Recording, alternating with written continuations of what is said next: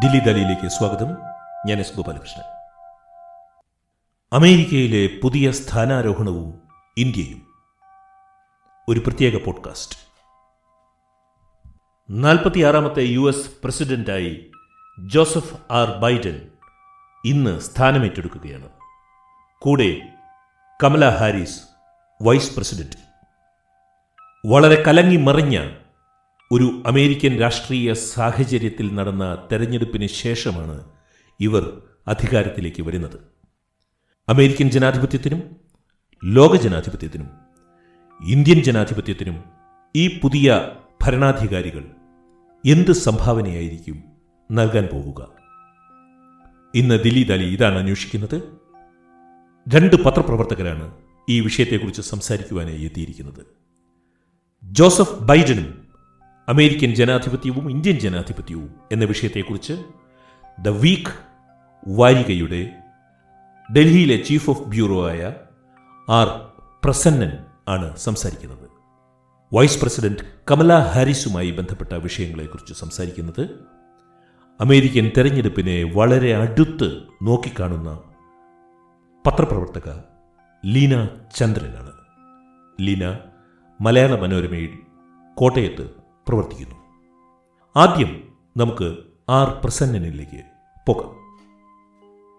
Joseph ബൈഡനും ലോകവും. സ്വാഗതം R Prasannan Delhi ദാലിയിലേക്ക്.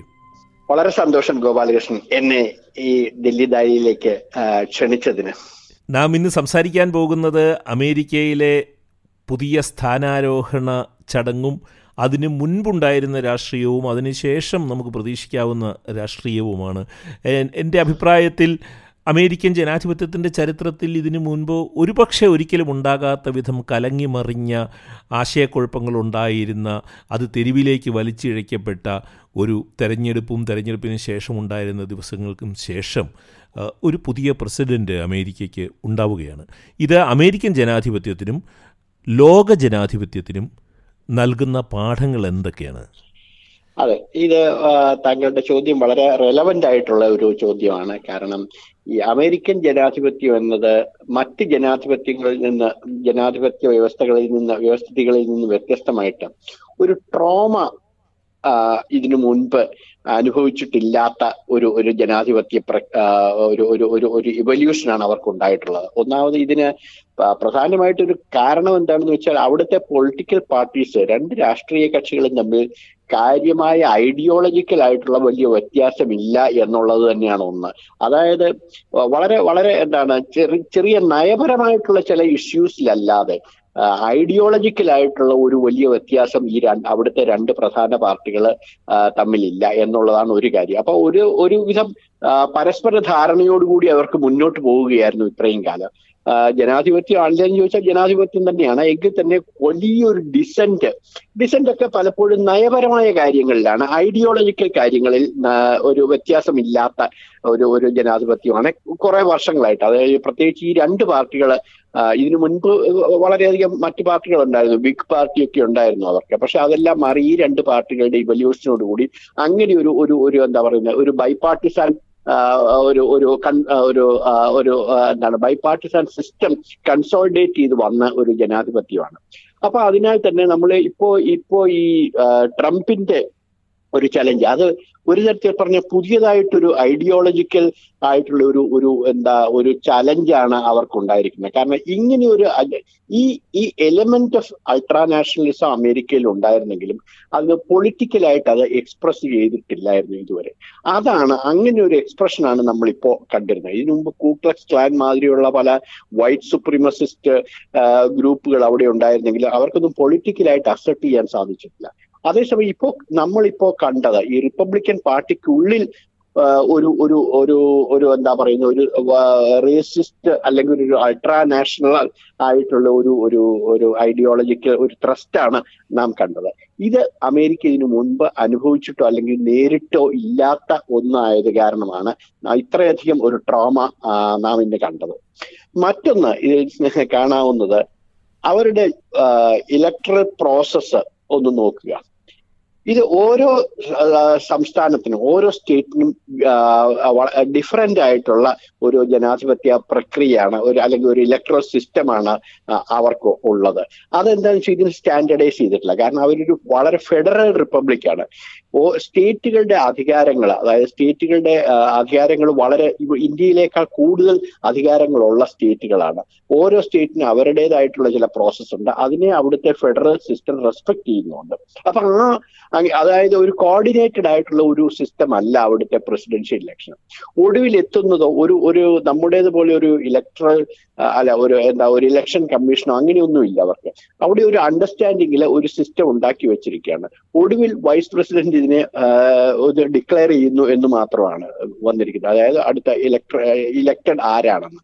അതായത് they expect the other party to usually respect the verdict given by the people. വളരെ rare ആയിട്ട് അവർക്ക് അതിന് കോടതി പോകേണ്ടി വന്നുള്ളൂ. ജോർജ് ബുഷ് ആദ്യത്തെ ഇലക്ഷനിൽ അവർക്ക് കോടതി പോകേണ്ടി വന്നു.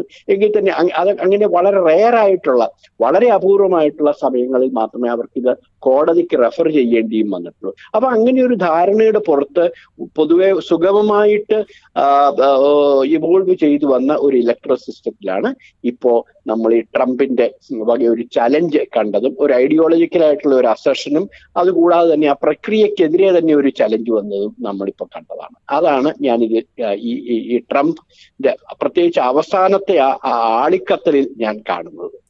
ഇത് ലോക ജനാധിപത്യത്തിന് നൽകുന്ന പാഠങ്ങൾ എന്തൊക്കെയാണ്? ലോക ജനാധിപത്യത്തെ സംബന്ധിച്ചിടത്തോളം ഇത് എല്ലാ ഡെമോക്രസിക്കും ഇതിൽ നിന്നൊരു പാഠം പഠിക്കാനുണ്ട്. അതായത് എപ്പോഴും ചില ധാരണകളുടെ പുറത്ത്, അതായത് ധാരണകളുടെ പുറത്ത് ഒരു സിസ്റ്റം മുന്നോട്ട് പോകാൻ ചിലപ്പോൾ ചില ചലഞ്ചസ് അതിൽ വരും. അതിന് എഴുതി ഉറപ്പിച്ച സിസ്റ്റം വേണ്ടി വരും. അതായത് ഇന്ത്യയിലെ പോലെ ഒരു ഇലക്ഷൻ കമ്മീഷൻ ഇങ്ങനെയുള്ള സിസ്റ്റം, അതായത് ഇൻസ്റ്റിറ്റ്യൂഷൻസ് വേണ്ടി വരും ഇതിനെ.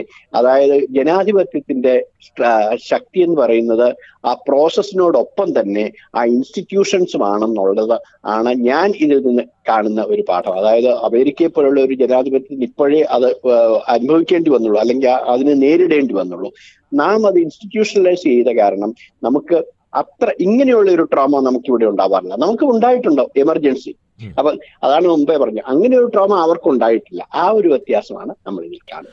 ഇനി നമുക്ക് ഇന്ത്യൻ സാഹചര്യത്തിലേക്ക് വരികയാണ്. ഇപ്പോൾ പറഞ്ഞിരുന്നു നമ്മളുടെ അതിശക്തമായ ഇൻസ്റ്റിറ്റ്യൂഷൻസിനെ കുറിച്ച്. എന്നാൽ അതേസമയം തന്നെ ഇന്ത്യയിലെ പബ്ലിക് ഇന്റലക്ച്വൽസ് ഒരു വലിയ വിഭാഗം ഇന്ത്യയിൽ കഴിഞ്ഞ കുറേ കാലങ്ങളായിട്ട് എങ്ങനെയാണ് ഇൻസ്റ്റിറ്റ്യൂഷൻസ് ദുർബലപ്പെട്ടുകൊണ്ടിരിക്കുന്നത് എന്നുള്ള ചർച്ച നടന്നുകൊണ്ടിരിക്കുന്ന ഒരു രാഷ്ട്രീയ സാമൂഹിക സാഹചര്യത്തിലാണ് നമ്മളിപ്പോൾ ഈ പോഡ്കാസ്റ്റിൽ സംസാരിച്ചു കൊണ്ടിരിക്കുന്നത്. അങ്ങനെ ബൈഡൻ അമേരിക്കൻ പ്രസിഡന്റായി വരുന്നു. ട്രംപ് ആയിരിക്കണം അടുത്ത പ്രസിഡന്റ് എന്ന് പരസ്യമായി ആഗ്രഹിക്കുകയും പറയുകയും ചെയ്ത ഒരു പ്രധാനമന്ത്രി ഇന്ത്യയിൽ തുടരുന്നു. ആ സാഹചര്യം തുടരുന്നു. നേരത്തെ പറഞ്ഞതുപോലെ അമേരിക്കൻ സാഹചര്യത്തിൽ ഈ വൈറ്റ് സുപ്രമസിയും റേസിസവും ഒക്കെ കൊണ്ടുവരുവാൻ അവസാന സമയത്തുണ്ടായ ശ്രമത്തിന് സമാനമെന്ന് പറയാൻ പറ്റില്ലെങ്കിലും അത്തരം രാഷ്ട്രീയ മുദ്രാവാക്യങ്ങളിൽ വിശ്വസിക്കുന്ന ഒരു രാഷ്ട്രീയ പാർട്ടി ഭരിക്കുന്ന ഒരു സാഹചര്യം ഇവിടെയുണ്ട്. അപ്പോൾ ഈ ബൈഡൻ ഭരിക്കുന്ന പ്രസിഡൻ്റായിരിക്കുന്ന അമേരിക്കയും ഇന്ത്യയും, ഇന്ന് രാവിലെ താങ്കൾ എഴുതിയ ലേഖനം ഞാൻ വായിക്കാനിടയായി, ഇന്ത്യയുമായി ബന്ധപ്പെട്ട് ഇന്ത്യയുടെ ബന്ധുവോ മിത്രമോ ആയിരിക്കുമോ ബൈഡൻ എന്നുള്ള വിഷയം. ഇക്കാര്യത്തിലാണ് എൻ്റെ അടുത്ത ചോദ്യം. എങ്ങനെ കാണുന്നു ഇന്ത്യ അമേരിക്ക ബന്ധങ്ങൾ? ഇന്ത്യ അമേരിക്ക ബന്ധങ്ങളെ നമ്മൾ അവിടുത്തെ ഡൊമസ്റ്റിക് രാഷ്ട്രീയവുമായി നിന്ന് അതിൽ നിന്ന് അല്പം ഡിറ്റാച്ച്ഡ് ആയിട്ട് കാണേണ്ടി വരും പലപ്പോഴും. കാരണം അവിടുത്തെ ഇലക്ട്രോസിസ് അല്ലെങ്കിൽ അവിടുത്തെ പബ്ലിക് ഇന്റലക്ച്വൽസ് അല്ലെങ്കിൽ അവിടുത്തെ ലിബറൽ അഭിപ്രായം അല്ലെങ്കിൽ ലിബറൽ ഒപ്പീനിയൻ മേക്കേഴ്സിന്റെ ഒപ്പീനിയൻ കേട്ട് മാത്രം നാം അതിനെ ജഡ്ജ് ചെയ്തിട്ട് കാര്യമില്ല. അത് ശരിയാണെന്നോ തെറ്റാണെന്നോ അല്ല ഞാൻ പറയുന്നത്.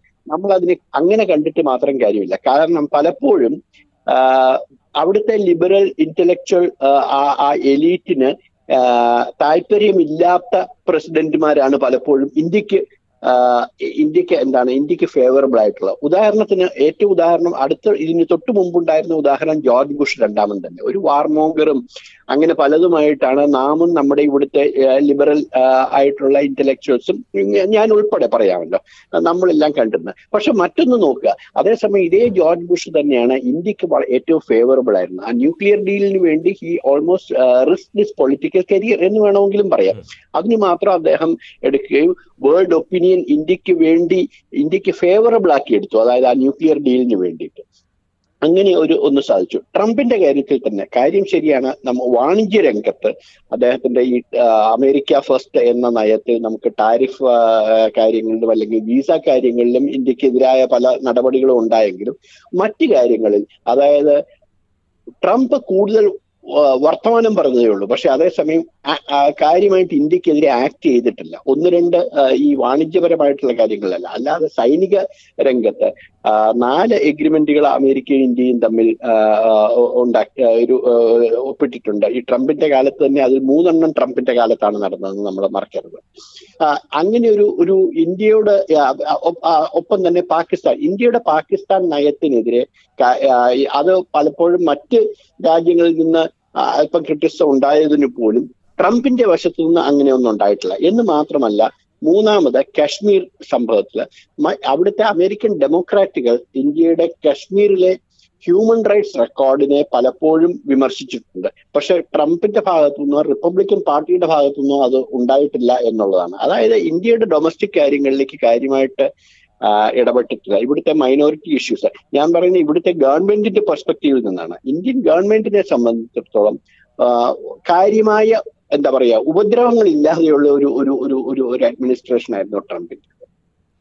അപ്പോൾ പുതിയ കാലത്തെ എങ്ങനെയാണ് കടന്നത്? വരാൻ പോകുന്ന കാലങ്ങളിൽ എങ്ങനെയായിരിക്കും ബന്ധങ്ങൾ? വലിയ വ്യത്യാസങ്ങളൊന്നും വരില്ല എന്നാണ് പറയുന്നത്. വലിയ വ്യത്യാസങ്ങൾ ഉണ്ടാവില്ല എന്നാണ് കരുതേണ്ടത്. കാരണം ഒന്നാമത് ഇന്ത്യയുമായിട്ടുള്ള ബന്ധങ്ങൾ ശക്തിപ്പെടുത്തുക എന്ന കാര്യത്തിൽ അവിടെ അമേരിക്കയിൽ ഒരു ബൈപാർട്ടിസൺ, അതായത് ഒരു ഉഭയകക്ഷി അഭിപ്രായ സമന്വയമുണ്ട്. ഡെമോക്രാറ്റിക് പാർട്ടി ആയാലും റിപ്പബ്ലിക്കൻ പാർട്ടി ആയാലും അധികാരത്തിൽ വന്നു കഴിഞ്ഞാൽ ഇന്ത്യയുമായിട്ടുള്ള ബന്ധങ്ങളുടെ കാര്യങ്ങളിൽ അവർക്ക് വലിയ അഭിപ്രായ വ്യത്യാസം അങ്ങോട്ട് തോന്നിയിട്ടില്ല. ചെറിയ ഡിഗ്രീസിന്റെ കാര്യത്തിൽ മാത്രമേ വ്യത്യാസമുള്ളൂ. ഇന്ത്യയുടെ ഉള്ള റോള് എന്താണ്, സൗത്ത് ഏഷ്യയിൽ എന്താണ് റോള് എന്നുള്ളത് അവരുടെ പെർസ്പെക്റ്റീവിൽ അവർ ഈ 2 പാർട്ടികളും നിർവചിച്ചു കഴിഞ്ഞു. ആ നിർവചനത്തിൽ വലിയ വ്യത്യാസമൊന്നുമില്ല. പിന്നെ അത് ഏഷ്യ പസഫിക് ഇൻഡോ പസഫിക് എത്രമാത്രം അതിനൊരു വെയിറ്റേജ് കൊടുക്കണം എന്ന കാര്യത്തിൽ മാത്രം ചെറിയ ഡിഗ്രീസിന്റെ കാര്യത്തിലെ വ്യത്യാസമുള്ളൂ. പക്ഷെ അതേസമയം പാകിസ്ഥാനെ ഹാൻഡിൽ ചെയ്യുന്ന കാര്യത്തിൽ അവർക്ക് ചെറിയ അഭിപ്രായ വ്യത്യാസം, അതായത് ഒരു ട്രംപും ഡെമോക്രാറ്റുകളും റിപ്പബ്ലിക്കന്മാരും തമ്മിൽ ചെറിയ ഒരു ഡിഗ്രി ഓഫ് ഡിഫറൻസ് കാണാം. പ്രത്യേകിച്ച് ട്രംപും ബൈഡനുമായിട്ട് നോക്കുകയാണെങ്കിൽ ട്രംപ് സ്വീകരിച്ച പോലെ ഒരു കടുത്ത നയം ബൈഡൻ സ്വീകരിച്ചെന്ന് വരുന്നില്ല. അത് കൂടുതലും അവരുടെ വ്യക്തിപരമായിട്ടുള്ള അവരുടെ ആറ്റിറ്റ്യൂഡ് അല്ല, അവരുടെ പൊളിറ്റിക്കൽ ആറ്റിറ്റ്യൂഡിൽ നിന്നാണ്. കാരണം Biden is a softer person എന്ന് വേണമെങ്കിലും പറയാം. അപ്പോ പാകിസ്ഥാനെ ട്രംപ് വിമർശിച്ച മാതിരി അല്ലെങ്കിൽ ഭീഷണിപ്പെടുത്തിയ മാതിരി പല കാര്യങ്ങളിലും, അതായത് ഏട് കട്ട് ചെയ്യുമെന്നൊക്കെ അങ്ങനെയൊന്നും നമുക്ക് ബൈഡനിൽ നിന്ന് പ്രതീക്ഷിക്കാനാവില്ല എന്നുള്ളതാണ്. അത് റിയലൈസ് ചെയ്തുകൊണ്ട് വേണം നമ്മുടെ ഡിപ്ലോമസി ഹാൻഡിൽ ചെയ്യുന്നത്. ഇത് നല്ലതോ ചീത്തയോ എന്നുള്ളതല്ല. ഇത് റിയലൈസ് ചെയ്ത് കഴിഞ്ഞാൽ അതനുസരിച്ച് അവരുടെ വൈറ്റ് ഹൗസിനെ അല്ലെങ്കിൽ അവരുടെ സ്റ്റേറ്റ് ഡിപ്പാർട്ട്മെന്റിനെ ടാക്കിൾ ചെയ്യാൻ നമുക്ക് സാധിക്കും അല്ലെങ്കിൽ സാധിക്കണം എന്നാണ് ഞാൻ പറഞ്ഞത്. Thank you. ഇത്ര ചുരുങ്ങിയ സമയത്തിൽ ഇത്ര സമഗ്രമായി ലോക രാഷ്ട്രീയം ചർച്ച ചെയ്യുന്ന മലയാളികൾ വളരെ കുറവാണ്. വളരെ സന്തോഷം. ഈ ഡൽഹി ഡാലിയിൽ പങ്കെടുക്കുന്നത് തന്നെ ഒരു സന്തോഷമാണ്. Thank you Prasannan. R Prasannan സംസാരിക്കുകയായിരുന്നു. ഇതുവരെ അദ്ദേഹം ദ വീക്ക് വാരികയുടെ ഡൽഹിയിലെ ചീഫ് ഓഫ് ബ്യൂറോ ആണ്. ഇനി നമുക്ക് ലീന ചന്ദ്രനിലേക്ക് പോകാം. കമല ഹാരിസുമായി ബന്ധപ്പെട്ട ചില ചോദ്യങ്ങൾക്ക് മറുപടിയുമായി ലീന എത്തുകയാണ്. ലീന അമേരിക്കൻ തെരഞ്ഞെടുപ്പിനെയും അമേരിക്കൻ തെരഞ്ഞെടുപ്പ് രാഷ്ട്രീയത്തെയും അമേരിക്കൻ സമൂഹത്തെയും വളരെ അടുത്ത് നോക്കിക്കാണുന്ന നമ്മുടെ ചെറുപ്പക്കാരായ പത്രപ്രവർത്തകരിൽ ഒരാളാണ്. ലീനയ്ക്ക് പറയാനുള്ളത് എന്താണെന്ന് കേൾക്കാം. സ്വാഗതം ലീന ചന്ദ്രൻ. ദില്ലി ദാലിയിലേക്ക് ഈ ക്ഷണം സ്വീകരിച്ചതിനുള്ള നന്ദി ഞാൻ ആദ്യം പറയുകയാണ്. എൻ്റെ ആദ്യത്തെ ചോദ്യം കമലാ ഹാരിസ് വൈസ് പ്രസിഡന്റ് ആവുകയാണ്. ഈ മുഹൂർത്തത്തിന്റെ ചരിത്ര പ്രാധാന്യം എന്താണ്? ദില്ലി ദാലി പോഡ്കാസ്റ്റിലേക്ക് എന്നെ ക്ഷണിച്ചതിന് വളരെ നന്ദി. ഒരു പത്രപ്രവർത്തക എന്ന നിലയിൽ അമേരിക്കൻ രാഷ്ട്രീയവുമായി ബന്ധപ്പെട്ട സംഭവ വികാസങ്ങളും അവയുമായി ബന്ധപ്പെട്ട വാർത്തകളും ലേഖനങ്ങളും വായിക്കുകയും നിരീക്ഷിക്കുകയും ചെയ്യുമ്പോഴുണ്ടാകുന്ന ചില ഉൾക്കാഴ്ചകളോ ആശയങ്ങളോ പങ്കുവയ്ക്കാനായിട്ട് ഈ അവസരം തന്നതിനും വളരെ നന്ദി. കമലാ ഹാരിസ് അമേരിക്കയുടെ വൈസ് പ്രസിഡന്റ് ആവുന്ന ചരിത്ര മുഹൂർത്തം എന്ന് പറയാനുള്ള കാരണങ്ങൾ അനവധിയാണ് എന്ന് തന്നെ പറയണം. ഒരു കറുത്തവർഗക്കാരി എന്ന നിലയിലും വനിത എന്ന നിലയിലും സൗത്ത് ഏഷ്യൻ വംശക്കാരി എന്ന നിലയിലും ഒരുപാട് സവിശേഷതകൾ ഇങ്ങനെ അണിനിരന്ന് നിൽക്കുമ്പോഴും ഞാൻ ഈ ഒരു അവസരത്തിൽ കാണുന്ന ചരിത്ര മുഹൂർത്തം എന്ന് തന്നെ വിശേഷിപ്പിക്കാവുന്ന വിധം ഇതെങ്ങനെ മാറുന്നു എന്ന് ഞാൻ നിർവചിക്കുന്നത്, അടുത്ത 4 വർഷം കഴിഞ്ഞാൽ അമേരിക്കയ്ക്ക് ഒരു വനിതാ പ്രസിഡന്റിനെ ലഭിക്കാനുള്ള സാധ്യതയിലേക്ക് ആ രാജ്യം ഏറെ അടുത്തു കഴിഞ്ഞിരിക്കുന്നു എന്നുള്ള ഒരു ഘടകം മൂലമാണ്. കാരണം കമലാ ഹാരിസ് അമേരിക്കയുടെ വൈസ് പ്രസിഡന്റ് ആവാനല്ല, പ്രസിഡന്റ് ആവാനാണ് ആഗ്രഹിച്ചിരുന്നത്. അവർ അതിനുവേണ്ടിയാണ് ഈ തിരഞ്ഞെടുപ്പിൽ ഇറങ്ങിയത് തന്നെ. ഡെമോക്രാറ്റിക് പാർട്ടിയുടെ പ്രൈമറി മത്സരത്തിൽ ജോ ബൈഡനെതിരായി മത്സരിച്ചവരിൽ ഒരാളായിരുന്നു കമലാ ഹാരിസ്. അവസാനം അവർക്ക് തിരഞ്ഞെടുപ്പ് ഫണ്ട് തീർന്നതിന് ശേഷം അവർക്ക് പിൻവാങ്ങേണ്ടി വന്ന ഒരു സാഹചര്യം ഉണ്ടാവുകയും ചെയ്തിരുന്നു. എന്നാൽ പിന്നീട് ബെർണി സാൻഡേഴ്സ് പോലുള്ള റാഡിക്കൽ ലെഫ്റ്റ് സ്ഥാനാർത്ഥികളെ പരാജയപ്പെടുത്തി ജോ ബൈഡനെ പോലുള്ളൊരു മിതവാദി ഡെമോക്രാറ്റിക് പാർട്ടിയുടെ US പ്രസിഡന്റ് സ്ഥാനാർത്ഥിയായി മാറിയപ്പോൾ അദ്ദേഹം പ്രഖ്യാപിച്ച വളരെ നിർണായകമായ തീരുമാനമായിരുന്നല്ലോ, വനിതകളായിരിക്കും, ഒരു വനിതകളുടെ ഒരു ലിസ്റ്റാണ് താൻ വൈസ് പ്രസിഡന്റ് പദവിയിലേക്ക് താൻ തയ്യാറാക്കിയിരിക്കുന്നതെന്നുള്ളതും അങ്ങനെ കമലാ ഹാരിസിന് നറുക്കു വീണതും. കമലാ ഹാരിസിനെ തിരഞ്ഞെടുത്തത് ജോ ബൈഡനെ സംബന്ധിച്ചിടത്തോളം വളരെ സുരക്ഷിതമായ ഒരു ചോയ്സ്, ഒരു സേഫ് ചോയ്സ് ആയിരുന്നു എന്ന് പറയാം. പല കാരണങ്ങളായും അവരുടെ രാഷ്ട്രീയമായ നിലപാടുകളും, അവരൊരു മിതവാദിയാണ്, അതുപോലെ അവരുടെ പ്രവർത്തന രീതിയും അവരുടെ പ്രവർത്തന പരിചയവും. കാലിഫോർണിയയിലെ അറ്റോർണി ജനറലായിരുന്നു, പിന്നീട് സെനറ്റ് അംഗമായിരുന്നു. അങ്ങനെയുള്ള അവരുടെ പ്രവർത്തന രീതികളും മറ്റ് പൂർവ്വ പശ്ചാത്തലങ്ങളും എല്ലാം പരിഗണിച്ചാണ് കമലാ ഹാരിസിന് തന്നെ ജോ ബൈഡൻ ആ ഒരു ചോയ്സ് കൊടുത്തത്. കഴിഞ്ഞ ദിവസം ഇപ്പോൾ Washington DC സ്ഥാനാരോഹണ ചടങ്ങിന് വരാനായി ഡെലവേർ സംസ്ഥാനത്തെ വിൽമിംഗ്ടണിൽ നിന്നും ജോ ബൈഡൻ യാത്ര തിരിക്കും മുമ്പ് അദ്ദേഹത്തിന് അവിടെ കൊടുത്തിയ ഒരു യാത്രയയപ്പ് യോഗത്തിൽ ജോ ബൈഡൻ കറുത്തവർഗക്കാരായ 2 പേർക്കൊപ്പം വൈറ്റ് ഹൗസിൽ താൻ പങ്കിട്ടതും പങ്കിടാൻ പോകുന്നതുമായ ഒരു ഔദ്യോഗിക ജീവിതത്തെക്കുറിച്ച് അദ്ദേഹം സൂചിപ്പിച്ചിരുന്നു. അദ്ദേഹം പറഞ്ഞത്, ബറാക് ഒബാമ പ്രസിഡന്റായി ജോ ബൈഡൻ വൈസ് പ്രസിഡന്റ് ആവുന്ന സമയത്ത് വിൽമിംഗ്ടണിലെ തീവണ്ടി സ്റ്റേഷനിൽ ഒബാമ വരാൻ വേണ്ടി അദ്ദേഹം കാത്തു നിന്നിരുന്ന ഒരു അവസരത്തെക്കുറിച്ച് അദ്ദേഹം ഇന്നലെ ഓർത്തിരുന്നു. അദ്ദേഹം പറഞ്ഞത്, ഒരു കറുത്തവർഗക്കാരനായ സെനറ്ററിന് വേണ്ടി ഞാൻ അന്ന് കാത്തിരുന്നു. ഇന്നിപ്പോൾ ഞാൻ Washington DC പോകുന്നത് കറുത്തവർഗക്കാരിയായ ഒരു സെനറ്ററിനെ വൈസ് പ്രസിഡന്റ് പദവിയിൽ ആക്കി ഭരണം മുന്നോട്ട് കൊണ്ടുപോകാനുള്ള പുതിയ യജ്ഞത്തിലേക്കെന്ന്. അപ്പോൾ അങ്ങനെ പറഞ്ഞാൽ ഈ ഒരു ചരിത്ര മുഹൂർത്തം സൃഷ്ടിച്ചത് ജോ ബൈഡൻ ആണെന്ന് തന്നെ പറയണമെന്ന് എനിക്ക് തോന്നുന്നു. കാരണം ജോ ബൈഡൻ്റെ ചുരുക്കപ്പട്ടികയിൽ, വൈസ് പ്രസിഡന്റ് സ്ഥാനാർത്ഥിയാകാനുള്ള ചുരുക്കപ്പട്ടികയിൽ മറ്റ് വനിതകളും ഉണ്ടായിരുന്നു എന്നുള്ളത് ശ്രദ്ധിക്കണം. വെളുത്ത വർഗ്ഗക്കാരും ഉണ്ടായിരുന്നു, ലാറ്റിനോ വംശക്കാരും ഉണ്ടായിരുന്നു. എങ്കിലും അവരിൽ നിന്നും ജോ ബൈഡൻ എന്തുകൊണ്ട് കമലാ ഹാരിസിനെ തിരഞ്ഞെടുത്തു എന്നുള്ളതിൻ്റെ അദ്ദേഹത്തിൻ്റെ ഒരു ദീർഘവീക്ഷണവും ഇതിൽ ഉൾപ്പെട്ടിട്ടുണ്ട് എന്ന് പറയാം. അപ്പോൾ അതിലും പ്രധാനമാണ് ഞാൻ മുമ്പ് പറഞ്ഞ പോലെ അമേരിക്കയ്ക്ക് ഒരു വനിതാ വൈസ് പ്രസിഡന്റിന് ലഭിക്കാനുള്ള സാധ്യത ഏറെ ആയി എന്നുള്ളതിൻ്റെ ഒരു ആദ്യ ചവിട്ടുപടിയായി കമലാ ഹാരിസ് ഈ വൈസ് പ്രസിഡന്റ് പദവിയിൽ എത്തിയതിനെ കാണണമെന്ന് തന്നെ ഞാൻ ഊന്നി പറയുന്നു. കാരണം വൈസ് പ്രസിഡന്റുമാരായിരിക്കുന്നവരാണ് മിക്കവാറും അമേരിക്കൻ ചരിത്രത്തിൽ തന്നെ ഒരുപാട് വൈസ് പ്രസിഡന്റുമാർ പിന്നീട് പ്രസിഡന്റായി ഇപ്പോൾ ജോ ബൈഡനെ പോലെ തന്നെ. അതിനുള്ള സാധ്യത ഏറിയിരിക്കുന്നതിൻ്റെ മറ്റൊരു കാരണം ജോ ബൈഡൻ്റെ പ്രായമാണ്. ജോ ബൈഡൻ ഇപ്പോൾ 78 വയസ്സ്. അദ്ദേഹം അടുത്ത ഒരു തവണ ടേമിന് വേണ്ടി കൂടി ശ്രമിക്കാൻ സാധ്യതയില്ല എങ്കിൽ കമലാ ഹാരിസിനായിരിക്കും മുൻഗണന ലഭിക്കുക അടുത്ത പ്രസിഡന്റ് പദവിക്കുള്ള സ്ഥാനാർത്ഥി ആവാനായിട്ട്. അമേരിക്കൻ രാഷ്ട്രീയ സാഹചര്യങ്ങൾ അനുനിമിഷം മാറുന്ന ഈ ഘട്ടത്തിൽ ഇങ്ങനെയൊരു പ്രവചനം നടത്തുക അത്ര പ്രായോഗികമെന്ന് പറയാൻ പറ്റില്ലെങ്കിലും ഇങ്ങനെ അനുമാനിക്കുന്നതിൽ തെറ്റില്ല എന്ന് തന്നെ ഞാൻ വിശ്വസിക്കുന്നു. കാരണം ഡൊണാൾഡ് ട്രംപിനെതിരെ ഇപ്പോൾ സെനറ്റിൽ വിചാരണ തുടങ്ങി.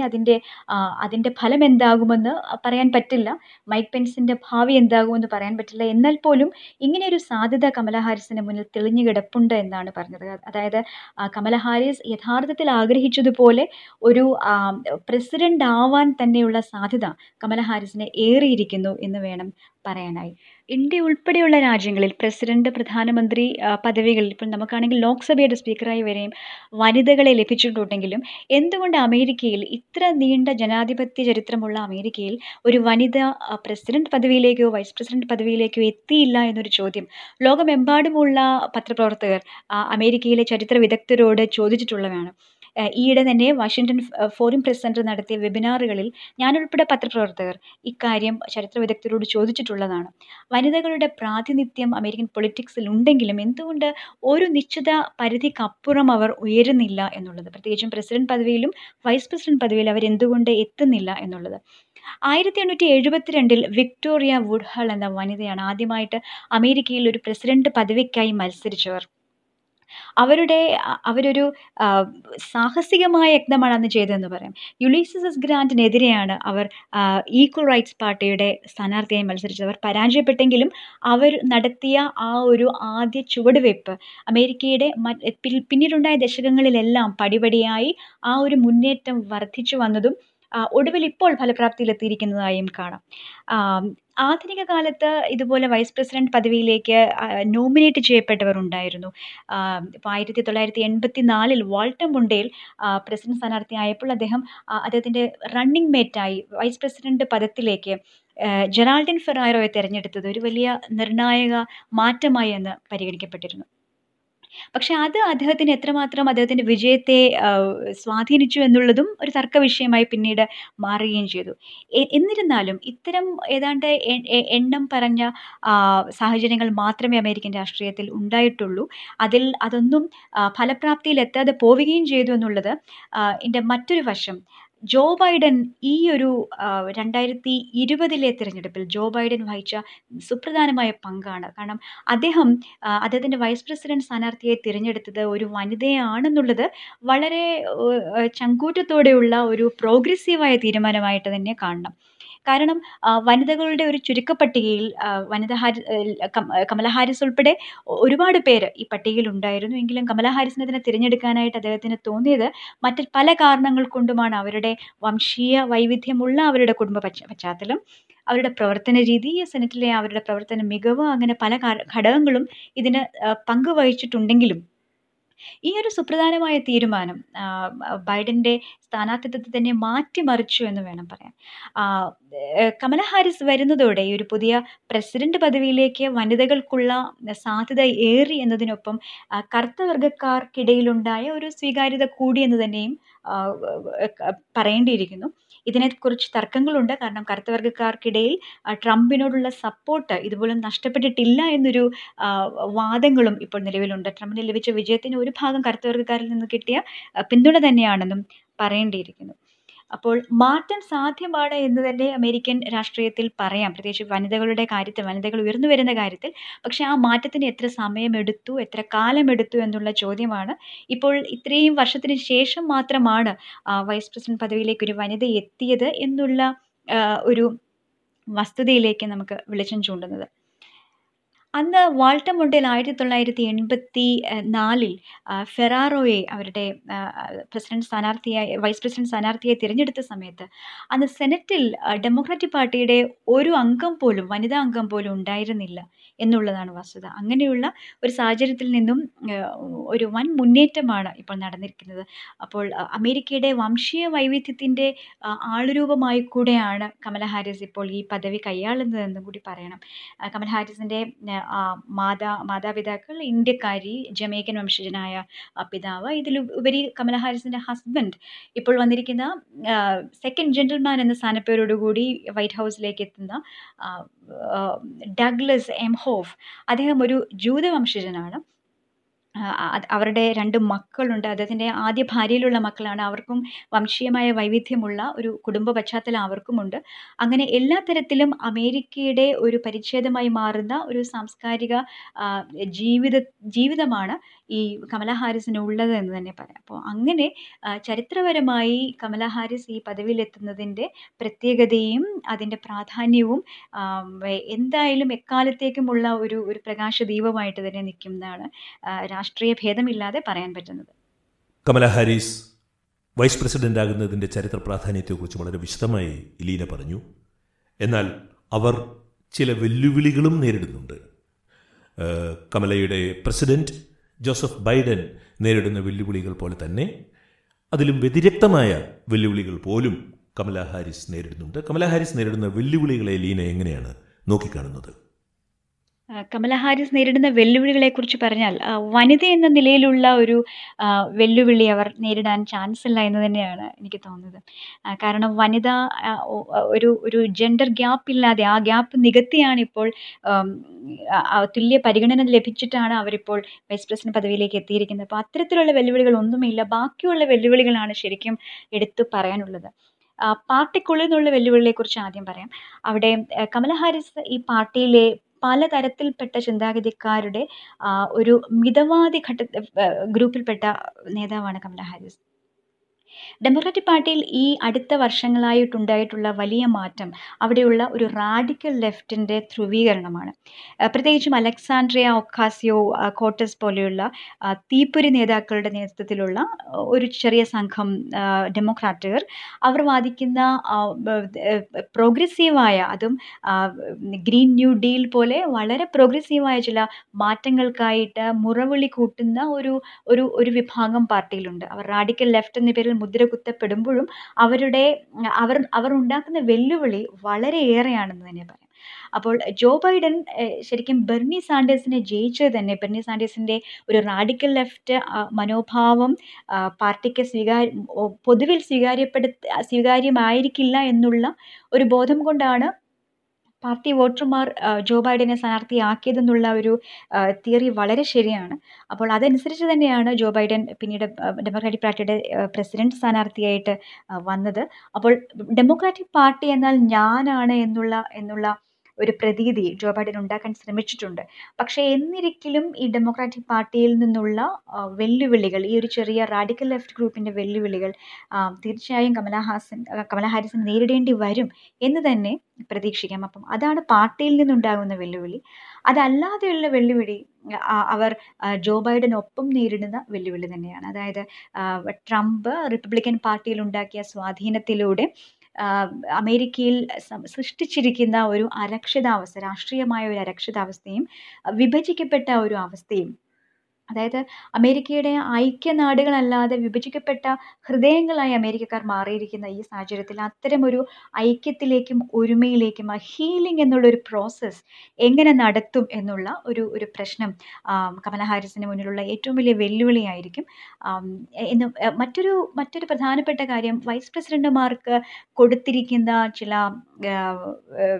ജോലികളുടെ ഒരു വ്യാപ്തി ഈ ഒരു ഭരണകാലത്ത് പ്രതീക്ഷിക്കുമെന്ന് തന്നെ പറയാം. കാരണം വൈസ് പ്രസിഡന്റുമാരിൽ അധികമായുള്ള ഒരു ജോലി കൊടുക്കുന്ന സാധാരണമല്ലെങ്കിലും മൈക്ക് പെൻസിന് കോവിഡ് കാലമായിരുന്നതിനാൽ ട്രംപ് കൊറോണ വൈറസ് ടാസ്ക് ഫോഴ്സിൻ്റെ നേതൃത്വം മൈക്ക് പെൻസിനെ ഏൽപ്പിച്ചിരുന്നു.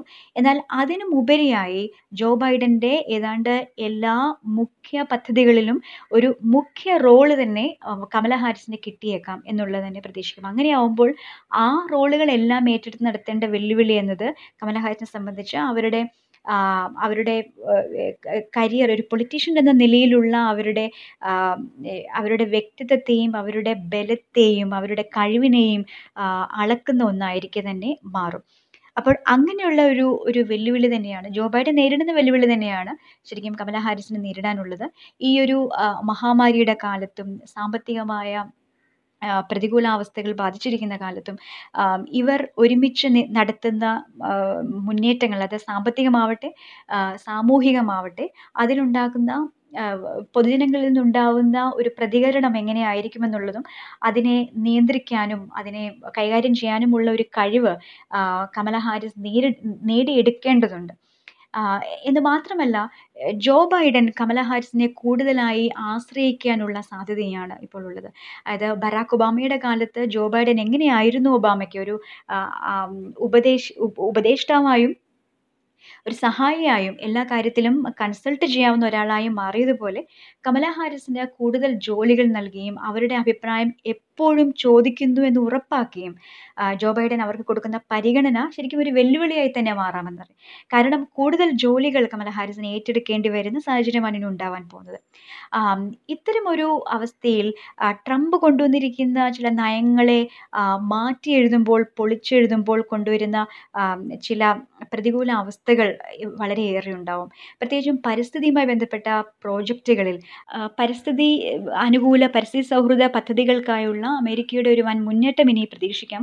അങ്ങനെയുള്ളപ്പോൾ ജോ ബൈഡൻ ഭരണകൂടം എടുക്കുന്ന പല നടപടികളിലും വളരെ രൂക്ഷമായ പ്രതികരണങ്ങൾ പൊതുജനങ്ങളിൽ നിന്നുണ്ടാവാൻ ഇടയുണ്ട്. അത്തരം സാഹചര്യങ്ങളെ കമല എങ്ങനെ നേരിടും എന്നുള്ളതൊരു വെല്ലുവിളിയാണ്. പക്ഷേ കമലാ ഹാരിസിൻ്റെ രാഷ്ട്രീയ ജീവിതത്തിൽ ഉണ്ടായിരിക്കുന്ന ഒരു പ്രധാനപ്പെട്ട മാറ്റം എന്ന് പറയുന്നത് അവർക്ക് അവസരത്തിനൊത്ത് ഉയരാൻ കഴിയുമെന്നുള്ളൊരു വലിയ ഗുണം അവർക്കുണ്ട്. അവർക്ക് അവരുടെ പക്വതയിലേക്ക് അവരെത്തുന്നതിൻ്റെ ഘട്ടങ്ങൾ വളരെ വളരെ വളരെ അമ്പരപ്പിക്കുന്നതാണെന്ന് പറയാം. അവർക്ക് അവസരത്തിനൊത്തുയരാനും അംബീഷ്യസായി തന്നെ മുന്നോട്ട് പോകാനുമുള്ള ഒരു വലിയ കഴിവ് അവർക്കുണ്ട്. അപ്പം കുറച്ചുകൂടെ സ്വീകാര്യത നേടിയെടുക്കാനായി അവർ നിലപാട് മാറ്റുന്നതിൽ അവർക്ക് ബുദ്ധിമുട്ടില്ല എന്ന് തന്നെ പറയാം. പക്ഷേ അവരുടെ അടിസ്ഥാന തത്വങ്ങളിലും ആദർശങ്ങളിലും അവർ ഉറച്ചു നിൽക്കുക തന്നെ ചെയ്യും. അപ്പോൾ അങ്ങനെ നോക്കുമ്പോൾ വെല്ലുവിളികൾ ഉണ്ടെങ്കിലും അത് ഏറ്റെടുക്കാനുള്ള ഒരു കാര്യശേഷി കമലാ ഹാരിസിനുണ്ടെന്ന് തന്നെ തീർച്ചയായിട്ടും നമുക്ക് പറയാം. അത് ജോ ബൈഡൻ കൂടുതൽ ആശ്രയത്വം ഈ കമലാ ഹാരിസിനെ കൽപ്പിച്ചു കൊടുക്കുന്നതോടെ ഈ വെല്ലുവിളികൾ ഏറ്റെടുക്കാനുള്ള കമലയുടെ കാര്യശേഷി വർദ്ധിക്കുമെന്ന് തന്നെയും പറയേണ്ടിയിരിക്കുന്നു. ഇനി എൻ്റെ അടുത്ത ചോദ്യം കമലയും ഇന്ത്യയുമായുള്ള ബന്ധമാണ്, അല്ലെങ്കിൽ തെക്കേ ഏഷ്യയുമായി ഉള്ള ബന്ധമാണ്. ഇന്ത്യക്ക് കമലയുടെ വേരുകളുടെ പേരിൽ അഭിമാനിക്കാമെങ്കിലും ഇന്ത്യക്ക് അനുകൂലമായ എന്തെങ്കിലും ചായ്വ് കമലാ ഹാരിസിൽ നിന്നോ അവർ പ്രതിനിധാനം ചെയ്യുന്ന പാർട്ടിയിൽ നിന്നോ അമേരിക്കയിൽ നിന്നോ പ്രതീക്ഷിക്കുവാൻ കഴിയുമോ? കമലയുടെ ഇന്ത്യൻ കുടുംബ പശ്ചാത്തലം അവരുടെ രാഷ്ട്രീയമായ തീരുമാനങ്ങളെ, നയപരമായ നിലപാടുകളെ എങ്ങനെ ബാധിക്കുമെന്നുള്ള ഒരു വലിയ പ്രസക്തമായ ചോദ്യം അവരുടെ സ്ഥാനാർത്ഥിത്വം പ്രഖ്യാപിച്ചത് മുതൽ ഇന്ത്യയിൽ തരംഗമായ ചില ചോദ്യങ്ങളിൽ പെടുന്നതാണ്. അതിൽ പ്രധാനമായും പറയാനുള്ളത് അവർ ആത്യന്തികമായി ഒരു അമേരിക്കക്കാരിയാണെന്നുള്ള കാര്യം നമ്മൾ മറക്കരുത് എന്നുള്ളതാണ്. അവരുടെ കുടുംബ പശ്ചാത്തലങ്ങൾ, അത് ജമൈക്കനാണെങ്കിലും ഇന്ത്യൻ ആണെങ്കിലും, അവർക്കത് ഒരു സാംസ്കാരികമായ ചില ആദർശങ്ങളുടെ, വംശീയമായ ചില മൂല്യങ്ങളുടെ ഒരു അടിത്തറയായി മാത്രമാണ് അവരതിനെ സൂക്ഷിക്കുന്നതെന്ന് പറയാം. അവർ അതിനെ അവരുടെ നിലപാടുകളെ സ്വാധീനിക്കാനോ അവരുടെ രാഷ്ട്രീയമായ അമേരിക്കയുടെ ഭാവിയെ സ്വാധീനിക്കാനോ ഇത്തരം ചില വ്യക്തിപരമായ കാര്യങ്ങൾ കൊണ്ടുവരുന്നതിൽ അവർക്ക് ഇഷ്ടമുണ്ടെന്ന് എനിക്ക് തോന്നുന്നില്ല. അങ്ങനെ ആകുമ്പോൾ, പ്രത്യേകിച്ചും ഇന്ത്യയിലെ രാഷ്ട്രീയ പശ്ചാത്തലം കൂടി കണക്കിലെടുക്കുമ്പോൾ അവരുടെ ഇന്ത്യയോടുള്ള നിലപാട് എങ്ങനെയായിരിക്കും എന്നുള്ളതും തർക്ക വിഷയം തന്നെയാണ്. എന്നിരുന്നാലും അമേരിക്കയ്ക്ക് പൊതുവിൽ ഇന്ത്യയോടുള്ള ആഭിമുഖ്യത്തിലുള്ള എന്തെങ്കിലും കുറവ് വരാൻ സാധ്യതയില്ല. പക്ഷേ രാഷ്ട്രീയ സാഹചര്യം അനുസരിച്ച് അവരുടെ നിലപാടുകൾ അവർ വ്യക്തമാക്കിക്കൊണ്ടിരിക്കും എന്ന് തന്നെയാണ് എനിക്ക് തോന്നുന്നത്. അതിൽ ഇന്ത്യക്കാരി എന്നുള്ള ഒരു വ്യക്തിപരമായ ഘടകം അതിനകത്ത് ഫാക്ടർ ഇൻ ചെയ്യും എന്ന് എനിക്ക് തോന്നുന്നില്ല. ഡെമോക്രാറ്റിക് പാർട്ടിയിലെ തീവ്ര ഹിന്ദുത്വത്തിൻ്റെ ഒരു നുഴഞ്ഞുകയറ്റത്തെക്കുറിച്ചും ഈ കഴിഞ്ഞ തിരഞ്ഞെടുപ്പ് പ്രചാരണ സമയത്ത് ചർച്ചയായതും വളരെ വിവാദമായതുമായ ഒരു വിഷയമാണ്. ഇത്തരമുള്ള ചില പുതിയ സംഭവ വികാസങ്ങളെ കമലാ ഹാരിസ് എങ്ങനെ നേരിടുമെന്നും കൈകാര്യം ചെയ്യുമെന്നുമുള്ളത് അവരുടെ ഇന്ത്യയെ പ്രതിയുള്ള അവരുടെ നിലപാടിന് നിർണായകമാകും. പക്ഷേ എങ്കിലും അവർ ഇന്ത്യക്കെതിരെ വളരെ ഇവിടുത്തെ രാഷ്ട്രീയ സാഹചര്യം കണക്കിലെടുത്ത് അവർ ഒരു ശത്രുതാ മനോഭാവം കാണിക്കാൻ സാഹചര്യമൊന്നുമില്ലെന്ന് തന്നെ ഞാൻ വിശ്വസിക്കുന്നത് മാത്രമല്ല, അവർ കൂടുതലും ഒരു ഉദാര സമീപനത്തോടെ ഒരു സമാധാനപാതയിലൂടെ മിതവാദത്തിലൂടെ മുന്നോട്ട് നീങ്ങാനുള്ള സാധ്യതയാണ് മുന്നിലുള്ളത്. അപ്പോൾ കമലാ ഹാരിസ് ഇന്ത്യക്കാരി എന്ന നിലയിലുള്ള അവരുടെ കുടുംബ പശ്ചാത്തലം, അവരുടെ നിലപാടുകളെ, രാഷ്ട്രീയ നിലപാടുകളെ സ്വാധീനിക്കാൻ ഇടയില്ലെങ്കിലും അവർ അതിൻ്റെ പേരിൽ, അങ്ങനെ ഒരു കടുത്ത നിലപാടിൻ്റെ പേരിൽ ഇന്ത്യയെ ഒരു ശത്രുവാക്കി മാറ്റാനോ, എന്നാൽ ഒപ്പം തന്നെ ഇന്ത്യയെ അടുത്ത മിത്രമാക്കി അതിൽ ഒരു പരിധി വിട്ടുള്ള ഒരു അടുപ്പം കാണിക്കാനോ അവർ സാധ്യതയില്ല. അവർ ആത്യന്തികമായി അമേരിക്കക്കാർ തന്നെയാണ് എന്നാണ് എനിക്ക് തോന്നുന്നത്. പ്രത്യേകിച്ച് അവരുടെ അമേരിക്കൻ ജമൈക്കൻ ബന്ധം, അവർക്ക് അവരുടെ പിതാവുമായിട്ട് അധികം ബന്ധം ഇപ്പോൾ അവർ സൂക്ഷിക്കുന്നില്ല. എങ്കിലും ജമൈക്കൻ പശ്ചാത്തലം അവർ കരുതലോടെ സൂക്ഷിക്കുന്നു, അത് ആഘോഷിക്കുന്നുമുണ്ട് അവർ. ഇതൊക്കെ തന്നെയും അവരുടെ ഒരു പശ്ചാത്തലമായി മാത്രം കിടന്നുകൊണ്ട് അവരുടെ രാഷ്ട്രീയമായ മൂല്യങ്ങൾ അമേരിക്കൻ അടിത്തറയിൽ ഉറച്ചതാണെന്ന് തന്നെ പറയാം. അപ്പോൾ ഇത്തരമുള്ള ഒരു വ്യക്തിപരമായ ചായ്വുകൾ ഇതിൽ വരാൻ തന്നെ ഇടയില്ല. എങ്കിലും അവരുടെ ഇന്ത്യൻ സ്വത്വം ഒരുപക്ഷെ ഇന്ത്യക്കാരിൽ എന്തെങ്കിലും മാറ്റമുണ്ടാക്കിയാൽ, അമേരിക്കയെ പ്രതിയുള്ള നിലപാടിൽ മാറ്റം ഉണ്ടാക്കാൻ അവരുടെ ഇന്ത്യൻനെസ് ഒരുപക്ഷെ നമ്മൾ ഇന്ത്യക്കാരെ സഹായിച്ചേക്കാം എന്നുള്ള ഒരു കാര്യമാണ് എനിക്ക് പറയാനുള്ളത്. താങ്ക് യു ലീന, ഇത്ര വിശദമായി അമേരിക്കൻ തെരഞ്ഞെടുപ്പിനെക്കുറിച്ചും അതിനുശേഷമുണ്ടായ സാഹചര്യത്തെക്കുറിച്ചും കമലാ ഹാരിസിൻ്റെ ഭാവിയെക്കുറിച്ചും കമലാ ഹാരിസ് നേരിടുന്ന വെല്ലുവിളികളെക്കുറിച്ചും ഒക്കെ വിശദമായി സംസാരിച്ചതിന് താങ്ക് യു വൺസ് അഗൈൻ. അമേരിക്കയിലെ പുതിയ സ്ഥാനാരോഹണവും ലോകവും ദിലീപ് അലിയുടെ ഈ ലക്കം ഇവിടെ സമാപിക്കുകയാണ്. കേട്ട സുമനസ്സുകൾക്ക് നന്ദി. സ്നേഹപൂർവ്വം, എസ് ഗോപാലകൃഷ്ണൻ.